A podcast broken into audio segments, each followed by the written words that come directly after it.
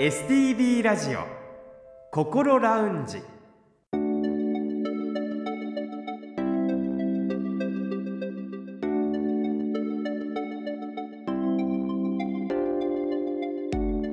おはようございます。北本隆夫です。土曜日朝5時45分になりました。この時間はあなたの心にそっと寄り添う心ラウンジをお送りします。心の悩みは人それぞれですがそんな悩みを一人で抱えてしまってはいませんか？この番組ではそんなあなたのために未来に向かって前向きな一歩を踏み出せるような情報を時間の限りお届けしてまいります。この後6時までぜひ心ラウンジにお付き合いください。それでは今週も心ラウンジのアドバイザーをお迎えしましょう。札幌友メンタルクリニック厚生予理事長です。先生おはようございます。おはようございます。今週もどうぞよろしくお願いいたします。よろしくお願いします。さて2月は3日10日17日の3回にわたって高先生の友メンタルクリニックで非常勤で精神保健福祉士として働いていらっしゃる鈴木裕太さんにスタジオにお越しいただき精神保健福祉士とはどういうお仕事なのか詳しく伺いました今日は高先生と一緒に鈴木さんのインタビューを振り返りながらお話ししていきたいと思います。この精神保健福祉士については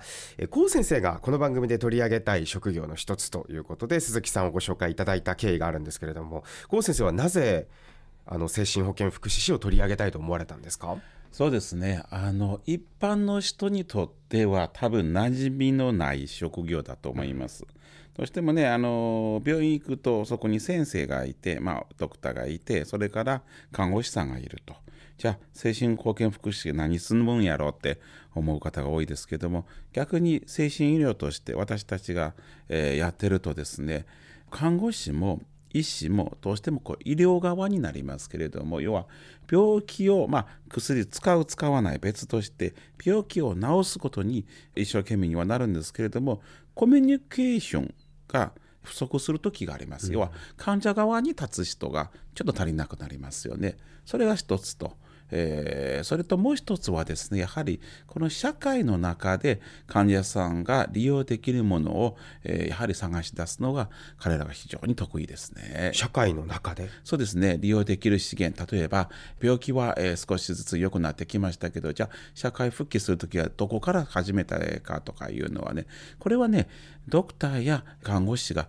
必ずしも得意としないですね。そういうことがですね、えー、非常に得意とするのがこのえー、精神保健福祉士ですね。あの患者さんとドクターの架け橋となるようなはい、そんなお仕事なんだなという、ね、そうですよね。なくてはならない存在なんですよ。でもあのお話を聞いてみてお仕事の内容が本当に多岐にわたっていて驚いたんですけれども、まあ、患者さんのお話を聞くことあのしかも診察前だけではなくて診察後にもお話を聞いたりだとかお薬について説明したり、まあ、さらには今先生もおっしゃいましたが制度を活用するためのお手伝いをしたりそして仕事を辞めざるを得なかった方の復職支援まで行っているという。まあ、そういう仕事があるということを恥ずかしながら私はあまり知らなくて、うん、やっぱりこう高先生としてもあまり知られてないっていうふうにやっぱ思われるんです、ね、まあ恥ずかしながら私病院っていう、まあ、職場に入るまで全く知りませんでした。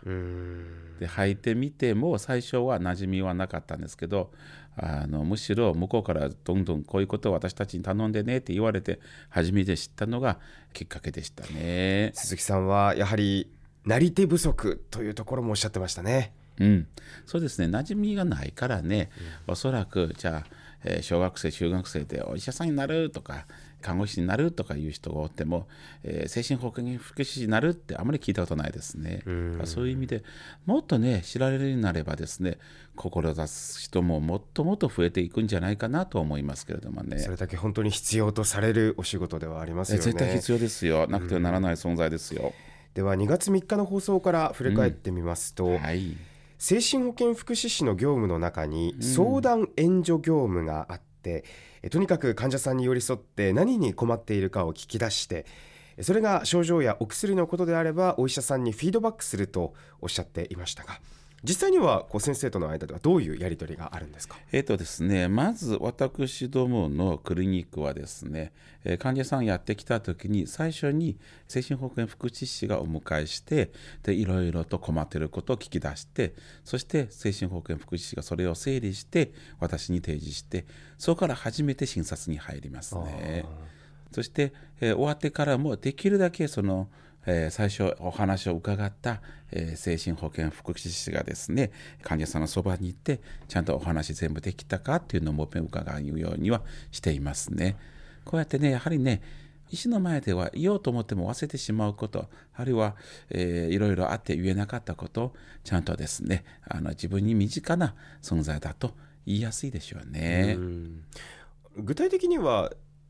場所はどういうところで聞くんですか、えーとね診察待合室とかで話を聞くいやあのねこれねクリニックによりますね、うん。病院にもよりますけど私のところは、えー、と診察室です。だから患者さんはそこの診察室に入って精神保健福祉士の方とお話ししてから高先生のいる診察室に入ってそうですということになるってことですそうです。ね。ね。そういうことが多いですね。あの鈴木さんおっしゃってたんですが入院設備がある病院とうん。入院設備がないクリニックでは働き方が変わると。はいい。うことで、あの高先生のクリニックには入院施設がないので、はい。精神保健福祉士の方は外来の患者さんの相談に乗るということですけれどもより深掘りしますとどのような相談を受けてどのような対応をしているかというのは高先生はどこまで把握されてるんですか？把握してます。彼が何してるのか、というか何をしてもらうか相談しながら決めていますけれどもとにかくね私は患者さんと話す時間が、えー短い。そして患者さんにしてみればあの先生というのは上に結構上に見えることがありますので、えー先生よりも患者側に立って物事を考えてほしいというのをいつもお願いして、で入ってきた時からも自由に声かけてもらってそれから診察終わってからも声かけてもらってもっといいってあのいいのがですね実はあの慣れていくとですね患者さんが私に「先生今日は診察はもう薬だけ出してもらったらええから、えーそんな変化はないので後でケースワークの方とちょっとお話ししたいので今日終わりにしていいよ」というぐらい患者さんがどんな話を医師にするどんな話を、えー精神保健福祉にするというのはねだんだん覚えてくるみたいですよ。うんこれ非常に嬉しいことです。で、その患者さんが話した後、例えば、いや、実は気がついたら、ちょっと交通費がきつきつになってるんで補助制度ないかとか、こういう話が出てくるんですよ。うんそしてその話が出てきたら、じゃあ、あの私より詳しいわけですから、そういうことをいろいろ教えてあげることもできますし、手帳の申請の仕方とか使い方とか、いろんな話が展開されますので、だから本当にね、医療だけで、医療というのはですね、お医者さんだけ、えー看護師さんだけというのは足りません。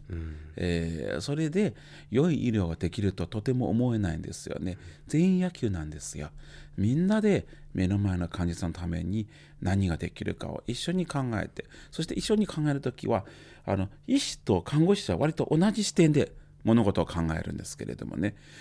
えー、とそれはなぜかっていうと看護師も医師もこれは医療業界って言いますよね。しかし精神保健福祉士は福祉の観点から物事を考えるわけですが視点が違うんですよ。なので実は医師と看護師はあんまり喧嘩しません。医師と精神保健福祉士はねよく喧嘩するんですよ。喧嘩するんですか？喧嘩しますよ。先生間違ってますこのやり方。この言い方はないよ。患者さんなえるよとかで言うてきますもんそれは精神保健福祉士の方が患者さんの立場に立っているからこそ思うことをお医者さんに忖度なく伝えるっていうことでそうです。なんかいいことではある。すっごくいいこと。よくぞ言うてくれたなって、もう思うこといっぱいありますよ。こういう経験があるとやっぱりねあのクリニック新たにできた時にいやーたくさん取りたいなと思いました。なんでか知らんけど誰も来ません。ああそうですか やっぱりでもねあの鈴木さんもおっしゃってました北海道で今あの精神保健福祉士の方5000人弱はいしかいないということでやっぱりより増えてくれるっていうことを期待してしまいますねなかなかいないから最近うちあの1月からの常勤で1人、えー入ってきましたけども、えー大阪からが引っ張ってきました。ああそうなんですそうねです。そうですかはい。お仕事の中身の話なんですが、はい。精神保健福祉士の方あの学校に復学したりだとか職場に復帰したりするなどあの社会復帰に向けてのお手伝いもあの時間をかけて行ってらっしゃるというのはすごく印象的だったんですよね。はいそうですよ。そのあたりは先生いかがですか？そうですね。これはねむしろ彼らの得意とするところですよね、社会復帰ですよね。特に患者さんによっては長い休みを経てこれから学校に行くあるいは職場に行く時に非常に緊張してそして非常に戸惑うわけですよね。でそこはですねいやこういう時は大抵はねまずこういう気持ちになってそういうそしてこういう気持ちになってで最後こうなるよっていうのをですね結構ねいろいろとね水先案内人としてね話してくれはりますよね。で実際にですね一気に復帰するというよりも段階踏んで少しずつ心の準備が必要なわけですから、その時の利用できる制度もいっぱいあるし、でそういうところもねやはり上手ですよ彼らはですね。やっぱり本当にね患者さんに近い存在だなってつくづく思いますよ。2月17日の放送では精神保健福祉士としてのやりがいについてあの鈴木さんのおかげでと言われるよりももう一人で大丈夫ですって言われた方が嬉しいっておっしゃっていたのが印象的であの以前ゲストに来ていただいたカウンセラーの向井先生も同じようなことをおっしゃっていてそこのところが似てるなと思ったんですよね。そうですねこういうことを思うのはやっぱりね鈴木君も向井先生も本当に患者さんが好きだなって、この仕事が好きだなってつくづく思いますよね。要は私たちがいかにいいって評価されるよりも患者さんが元気になることが一番ですよね。だからそういう意味でもう一人で大丈夫だってあの言われた時にちょっと寂しいと思うとともに、やはり良かったと思うって鈴木君が言ってたと思うんですけどいやその通りだなと思いますね。それは先生も感じることですか？私感じますよ。よかったと思いますよ。まずまず患者さんが卒業してもう来なくていいっていう時はね。けどどっかで寂しいですね。ああそうですかそうです。それは何の寂しさなんでしょうね。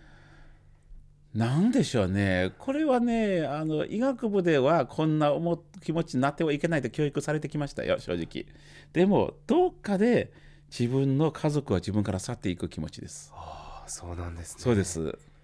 あの精神科の教育はですね、医局では患者さんのある程度の距離を置きなさいと。やはり自分は自分患者さん患者さんって常に思いながら医師をやると冷静でいられるというんですけど私精神科医としてそういう意味ではできてないんですよ。感情移入してしまうんですよね。そうするとどっかで寂しくなりますよね。でも来ないでほしい。来るっていうことは再発することですから。だからもうここでさよなら。二度と私に会わなくていいよって言いますけどね。ああそうなんですね。はい。でもやっぱりもう一人で大丈夫っていうことに対しては嬉しい気持ちが。嬉しいですよ、うん。もう精神科の助けを必要としてない。ということは究極の治癒ですよ、はい。良くなったんですから。鈴木さんも同じことをおっしゃっていてとても印象的でした。はい。2月は3週間にわたって精神保健福祉士でいらっしゃいます鈴木裕太さんに精神保健福祉士というお仕事についてお話を伺い今日は高先生と一緒にインタビューを振り返りましたそれでは高先生来週もどうぞよろしくお願いいたします。はいよろしくお願いいたします。STB ラジオ心ラウンジ。STB ラジオ心ラウンジ。今回は2月のゲストとしてお越しいただいた精神保健福祉士の鈴木裕太さんへのインタビューについて高先生と一緒に振り返りました精神保健福祉士のお仕事がいかに大切でそして今必要とされているかを改めて実感させられましたね。常に患者さん側に立って寄り添いサポートしてくれる存在ですが人手不足も深刻です。担い手が増える仕組み作りも必要だと感じました。さてこの番組では皆さんからの質問や番組で取り上げてほしいテーマなどもお待ちしています。メールアドレスはこう先生にちなんでこうアットマーク stv.jp アルファベットの小文字で ko アットマーク stv.jp ファックスやお手紙については STV ラジオのホームページをご覧ください。そしてこの番組はこれまでの放送回をすべてポッドキャストで配信しています。パソコンでもスマートフォンでも STB ラジオのホームページにあるポッドキャストから心ラウンジを選んで聞いてみてください。Spotify や Apple Podcast ラジコポッドキャストでも聞くことができます。それでは STB ラジオ心ラウンジ来週もぜひお聞きください。